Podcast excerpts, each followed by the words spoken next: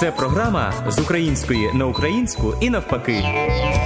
Вітаємо вас на світлій хвилі. Сьогодні ми дізнаємося з вами про таке, чим відрізняються слова тактичний і тактовний. Також коли вживаються слова підписка, а коли передплата. І поговоримо сьогодні про вислів мати довгі руки. Звідки він походить?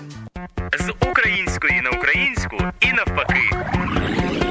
В українській мові існують слова пароніми. Вони подібні за написанням і звучанням, проте не є однаковими, а особливо не є однаковими за своїм змістом. Тактичний і тактовний. Тактичний це той, який стосується тактики, зокрема військової, тактичний хід, військова тактика.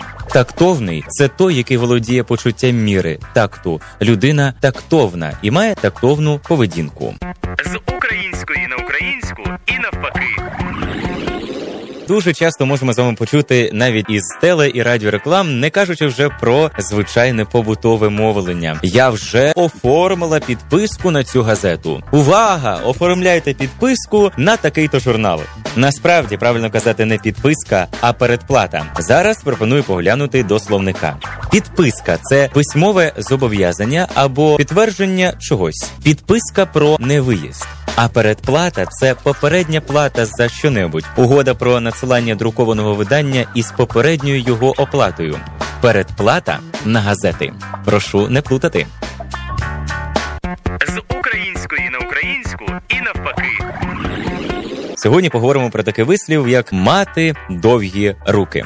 Дуже часто кажуть про великих начальників, чи то пак президентів, чи про спецслужби, що вони мають довгі руки, тому з ними не варто жартувати. Вислів мати довгі руки вживається доречним, коли йдеться про могутню впливову особу, з поля зору якої нічого не зникає, і яка може жорстоко покарати за будь-яку провину. Поява вислову цілком імовірно пов'язана із ім'ям римського поета Овідія, у творчості якого присутні раніше тенденції морально-етичного возвеличення, змінюються на жартівливо привольну поезію. Так іронічно легковажна поема Наука любові сприймалася сучасниками як висміювання законів імператора Августа, спрямованих на збереження шлюбу і сім'ї. Своєрідним дисонансом до неї була інша поема Ліки від любові. Особливої уваги заслуговують його твори героїні або листи знаменитих жінок. Саме тут йдеться про лист відповідь прекрасної Єлени, сину троянського царя Пріама Парісу, який має намір викрасти її. Єлена застерігає Піраса, вказуючи при цьому на небезпеку із боку свого чоловіка, царя Меналая, який, хоча на цей час був відсутній, пильнує її також іздалеку. І вона сказала: Хіба ти не знаєш, що королі мають довгі